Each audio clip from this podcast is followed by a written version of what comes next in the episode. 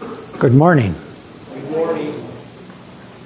As we continue examining the fruit of the Spirit, let's remember what fruit is. Fruit is evidence of life. What is the only thing an apple tree needs to have to produce apples? Does anyone remember? Apple life in it. If it has apple life in it, it produces apples, not bananas. Even though bananas are a nice fruit. And an apple tree doesn't sit there just before harvest season and go, apples, apples, apples, I will have apples, and through discipline grunts them out. How many Christians come to church on Sunday and go, joy, joy, joy, it's Sunday, I'm supposed to smile, and they get out of the car, and all of a sudden the mouth pulls back, and we show off our shiny teeth because I'm supposed to have joy, and we try to push it out like an apple tree trying to push out apples.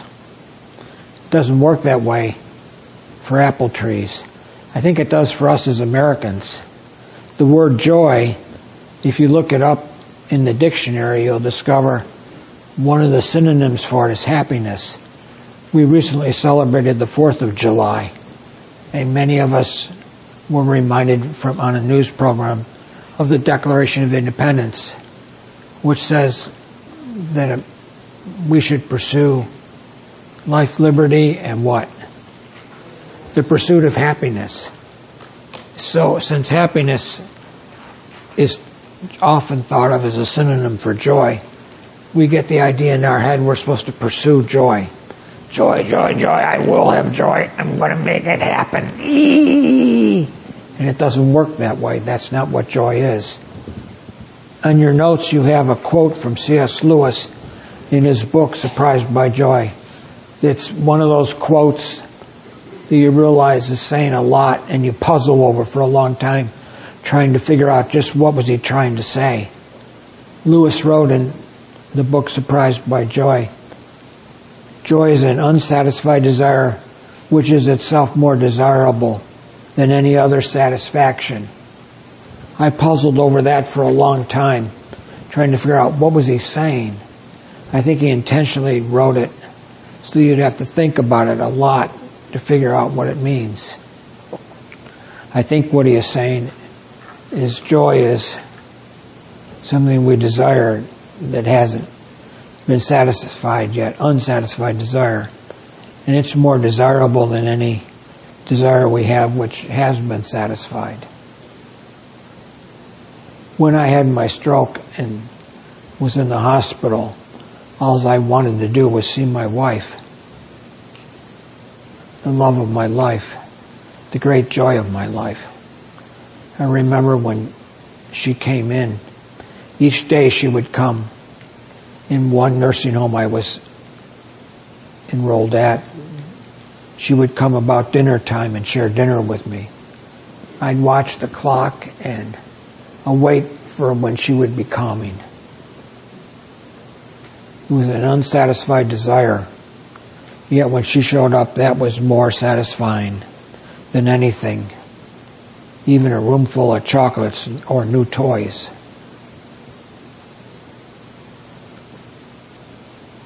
If you've ever seen my garage, you know I like my toys. I started getting in woodworking a couple years ago. Saved up my money for birthday and Christmas and bought some different tools to do woodworking projects. My wife looks at them and wonders why I don't use them. Because I can't stand up and walk over there yet. Although I'm trying very hard. When that day comes when I can stand up and walk over there and use them, that will be a day of joy for me because it's an unsatisfied desire which will finally be fulfilled. God's joy is more desirable than any other satisfaction, than any other thing that you may have that gets satisfied. So in your study groups, you can puzzle over that and unfold Lewis's comment as to what joy is and why we so often try to grunt out joy rather than simply allow the Spirit to indwell us. and produce joy in our lives as a fruit of His life within us. Joy is, in the New Testament, is deeply associated with the proclamation of the gospel message. You remember in Luke when the angels appear to the shepherds, what do they say? Joy to the world. We have the famous hymn based upon that. Hark. Unto you this day is born a Savior who is Christ the Lord in the town of Bethlehem, the city of David. Paul in his epistles often links joy to the proclamation of the gospel. Jesus in the parable of the four soils talked about the rocky soil that received the word with joy and didn't persevere in it, but instead, on the heat of the day, the seed wilted and did not come to maturity and bear fruit. Often we are like that. We forget that the joy comes from the message of salvation.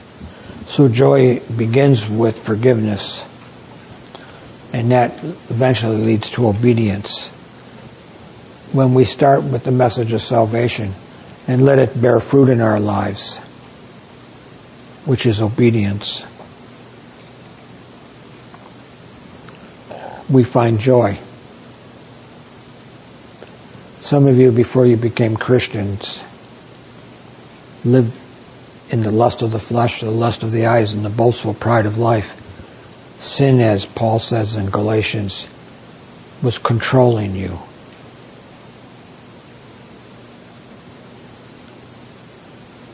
And there was no way out. In the ancient world, the same was true.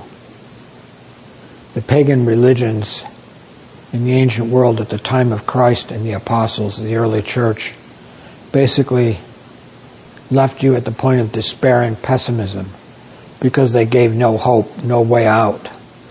What do you do with all the evil around you? That's become true in, again today. One of the most popular genres of movies and literature now are not optimistic books, but they're very pessimistic not utopian books, but dystopia. The one about this big series now that's popular, the young girl that shoots the arrows to bring down a dictator. It's a dystopia, not a utopia, not a place of goodness, of joy, but a place of sadness, of death, of evil. A dystopia our society has become like that of the first century, filled with pessimism and despair. And so the message of the gospel shines like a light in a dark room. If you, you say, well, I'm not a Billy Graham, what can I do? If you want to make people squint and you don't have a real bright light, where do you go? That's easy. You go to a dark room. That's our society now allowing the Holy Spirit to fill you and manifest the fruit of the Spirit makes you a light in the darkness. And you will find some people will squint. They will be uncomfortable being around the Christian co-worker, neighbor, or parent, or fellow student at school. I remember as an undergraduate, our university that my wife and I went to, prided itself on being filled with left-wing radicals. We had New Testaments in our campus group that had a paper dust jack on them that said Blueprint for Revolution. And I well remember the day one of my classmates walked over to my desk and picked my my New Testament up off my pile of books and said, "Hey, Green, I didn't know you were one of those radicals." And I said, "Well, look at it."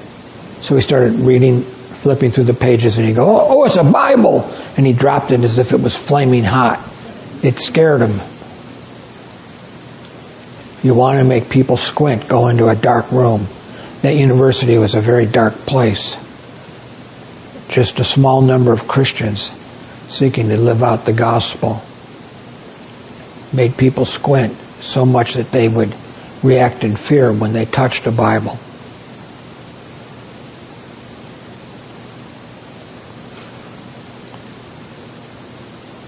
The fruit of the Spirit is what comes when we allow salvation to work through in our lives and the Spirit who indwells us at the moment of salvation fills us as a sail is filled with wind, that is, guides, directs, and controls our life or characterizes our life as a room is filled with a fragrance so that we may be a sweet aroma wherever we go. I've told you several stories of people who were that kind of aroma, who would change things when they walked into a room. Oh, to be such a person. That is a prayer worth praying each morning. Let me be an aroma of the Spirit this day, Father, wherever I go. That people would know that you are real because the Spirit manifests holiness through my life. Do we pray that prayer each day? Do we present ourselves to God as a place, as a temple for Him to fill, which is our spiritual work of worship?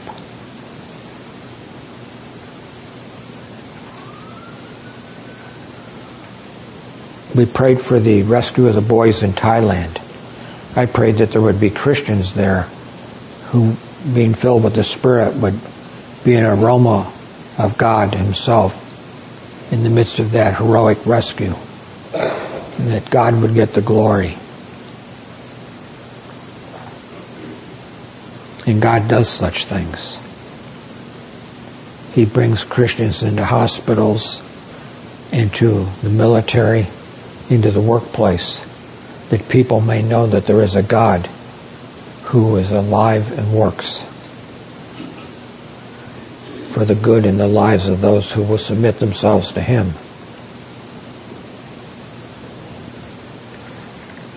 So allowing the Spirit to fill us is the key to genuine spiritual life. Genuine spiritual life then is the life of the Spirit manifest through us. A life of what Paul called the fruit of the Spirit, of love, of joy, of peace, of patience, of kindness, of goodness, of faithfulness, of gentleness, and of self-control. Joy is not just smiling, but it is an inner satisfaction, an inner peace, an inner pleasure that God creates within us. It's more desirable than anything else. When people see that, they know we are different. In Psalm 51, David wrote, Let me hear joy and gladness let the bones you have crushed rejoice. If you remember when we studied Psalm 51 some time ago, it was a psalm written by David after he had committed adultery with the wife of Uriah the Hittite, Bathsheba. David followed violating the commandment not to commit adultery by violating other commandments, murder. He ordered a battle to be set up where Uriah would be killed so that Bathsheba would be a widow and he could look like the good guy by taking Bathsheba to be his wife, caring for the widow of one of his slain shoulders, soldiers. She became pregnant by David's actions. When the baby died, I suspect David spent a week on the ground, the Bible tells us, with his face down, begging for the baby's life. I think that's when he finally admitted his sin and composed the outline of what became Psalm 51. Let me hear joy and gladness, he said in verse 8 of Psalm 51. How do you hear joy and gladness? You experience joy and gladness, don't you? I know where you hear joy and gladness at a party. Where, what were the parties in ancient Israel? They were the festivals which centered around the worship of God. The special sacrifices all were accompanied by a festival. So what he's saying when he says, let me hear joy and gladness is, let me worship you again. Let me be with other Christians who worship you. Worship should transform us so that we are different when we leave having worshiped. That's one of the reasons why it's important to begin each day with worship. We often call that quiet time. Reading scripture, singing a hymn, and a time of prayer, getting our attention completely upon us giving to God that praise which He's worthy of. Getting our head on straight, so to speak. So our mental attitude is correct for the day. David says, I want to worship you. So that the, when he says the bones we have crushed rejoice, he's speaking of how his sin has made him feel destroyed. It's robbed him of joy. Sin will do that. It will rob you of joy in your life. To recover the joy, we need to do as David did. Confess our sin, admit its wrongfulness, and once again begin to worship God. Be restored to our salvation. Because joy begins with forgiveness and then is experienced through obedience. Salvation gives us forgiveness and then empowers us to obey God. As Jesus taught us to pray, Thy will be done on earth as it is in heaven. Salvation enables us to do God's will on earth as it is done in heaven. That's another thought worthy of discussing and thinking in your groups. Has that become your habit of life so that joy is characteristic of your life? Another interesting thought on joy is joy is independent of circumstances. Happiness is completely dependent upon circumstances. In order to be happy, every, all my circumstances have to be going the way I want them to go. It has to be good for me. But I can have joy as Paul did when he was in prison. He had joy and the guards began to come to faith in Christ because Paul didn't respond in prison the way other people did. Recently, our small group had a movie night, and we watched The Hiding Place, the story of Corrie ten Boom and her sister, arrested by the Nazis during World War II for hiding Jews, and the joy that the ten Boom sisters had in the Nazi concentration camp led many people towards Christ, and since their death has led others to Christ who have reflected on how would I respond if I was thrown in such a horrid place? And why did they respond so differently than I would have? Joy does not require circumstances as happiness does. Whatever is true in your life now, God's Spirit wishes to fill you with joy as His Spirit fills you, then to manifest joy through your life so that it becomes characteristic of your life along with the other fruit of the Spirit. If you live by the Spirit, Paul said in Galatians 5:16, you will not gratify the desires of the sinful nature. Later on in that passage, he explains what the desires of the sinful nature are. Thus, the Spirit sets us free to obey, free to have a life that is not one of darkness, one dragged down by all the negative things, one that is different, one that, as the angels told the shepherds, is a life of joy. Joy to the world, for your Savior has come. The Savior is the one who rescues us or delivers us from some trial or danger. So our Savior has come and He's set us free from the trials and dangers that surround us and seek to encompass us and lead us down to the pit.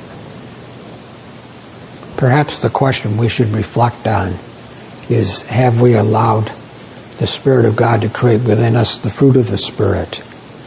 And do we are we characterized by those fruit? as we pointed out before, fruit is singular, meaning that all nine traits are what the Spirit creates within us. It's not that some people get love, some get joy, some get gentleness, and others just get self-control. They're very dry and disciplined.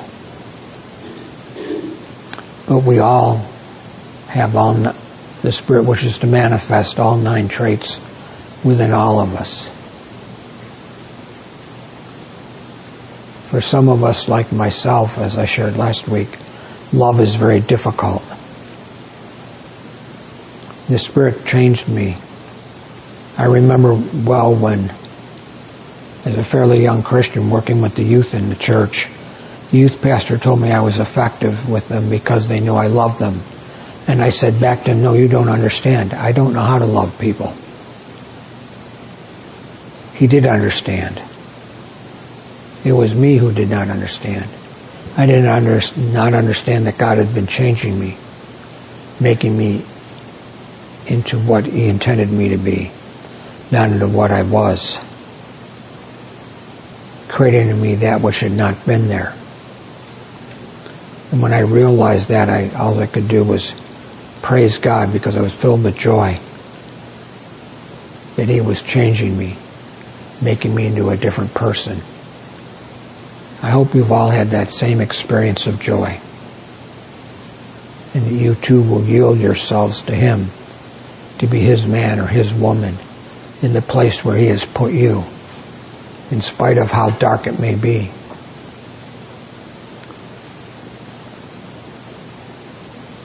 I see my, our sister Helen right in the back. She's working at a ministry to women who have an unexpected pregnancy and need an alternative. For many of them, the world is all darkness. There's no hope, there's no light, there's no future except poverty and hard work.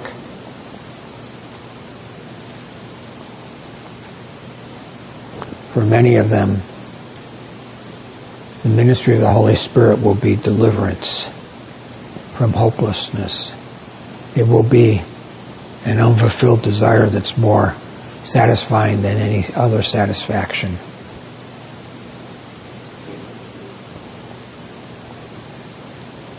Because the Spirit can work in any of us. Remember the illustration of the sail filled with the wind?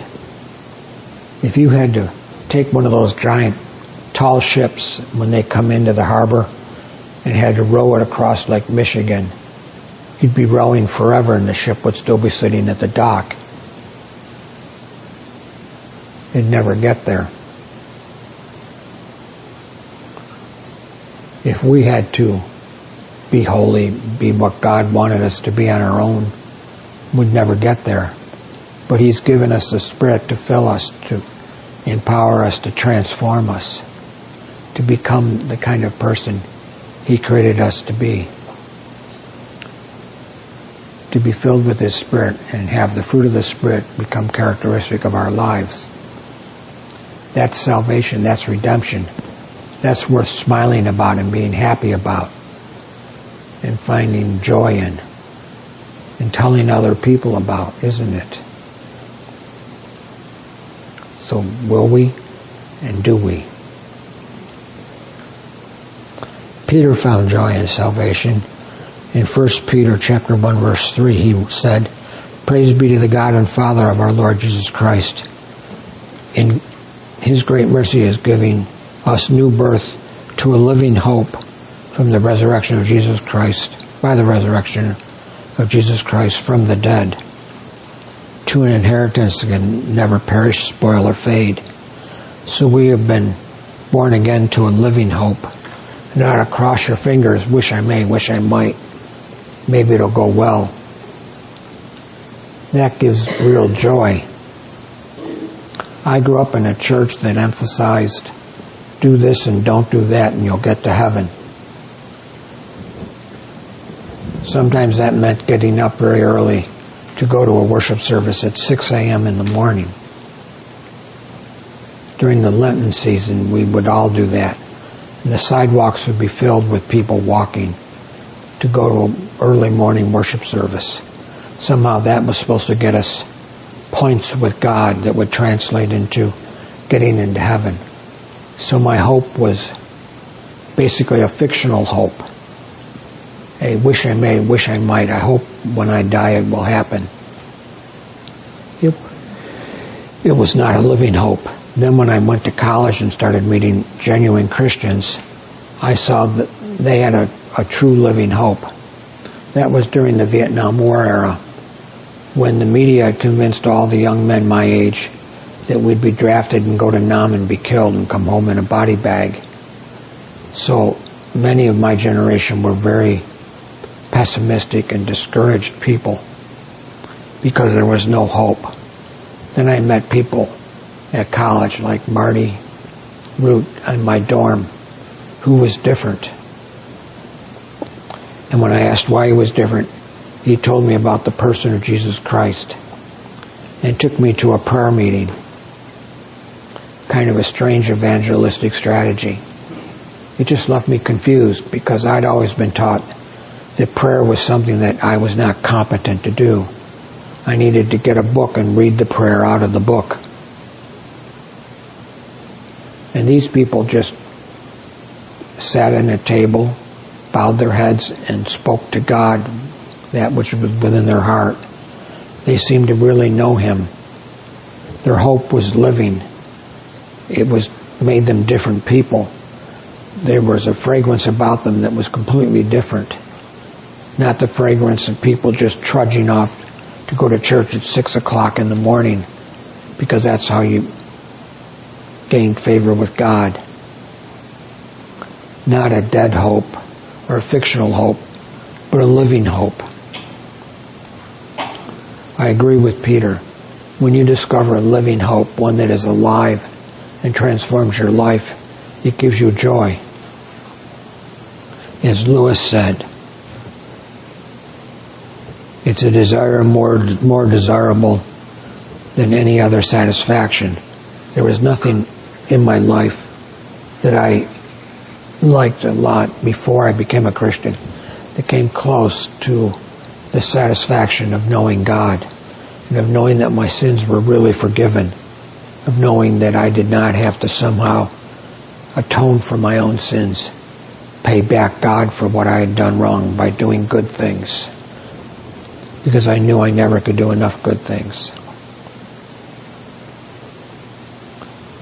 Paul in Romans 16:19 said about the Romans Everyone has heard about your obedience so that I am full of joy over you. I want you to be wise about what is good and innocent about what is evil.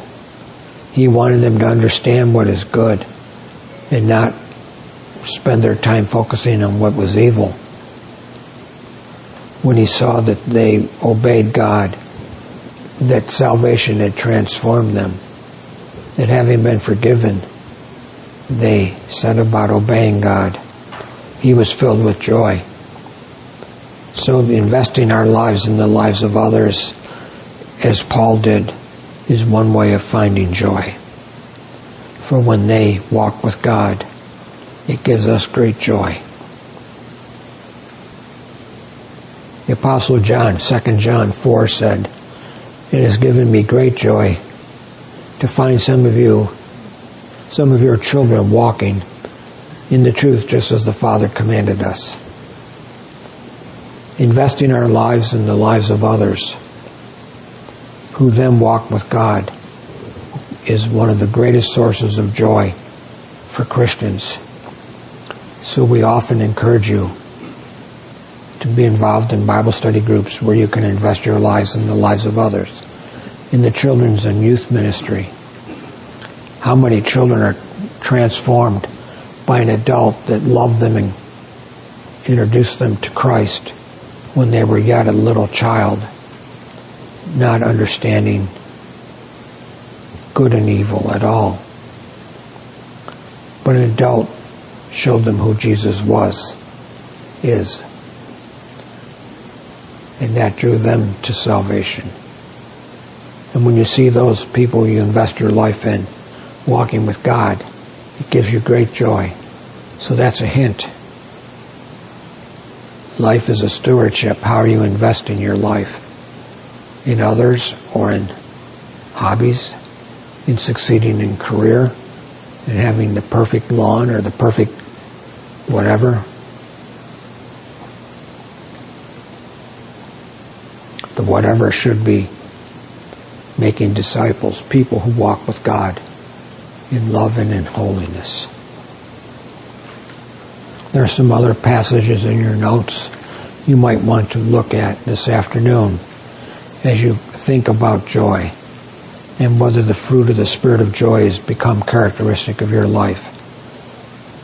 I hope you all have a spouse or parent you can pray with or a prayer partner from your group you pray with. Pray for each other that the fruit of the Spirit of joy will be manifest in and through you. One of the great pleasures of living the Christian life, experiencing the fruit of the Spirit.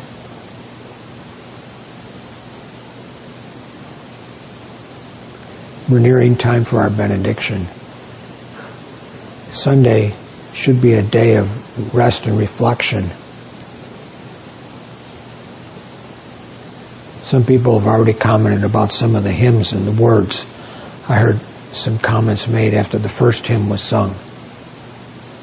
Maybe reflecting on those words again this afternoon would be beneficial to your soul. Certainly taking time to pray through a hymn is often beneficial to our soul. To make the words our prayer. Joy to us for a Savior has been born to us, who is Christ, the Lord, born in Bethlehem, to rescue us from the darkness that surrounds us, the darkness of our pessimistic dystopian world, to rescue us from grief, from despair and hopelessness, to a living hope through the one who's redeemed us from condemnation and given us new life. Will you bow your heads and pray with me? And then we will have the benediction and be dismissed. Our Heavenly Father, we acknowledge that we often look to the things of this world for happiness and substitute that for the joy that you wish to give us. Forgive us for our foolishness. And we pray the Spirit will live within us and create within us the fruit of the Spirit, that we may manifest love and joy and peace and patience, kindness, goodness, faithfulness, gentleness, and self-control every day of our lives.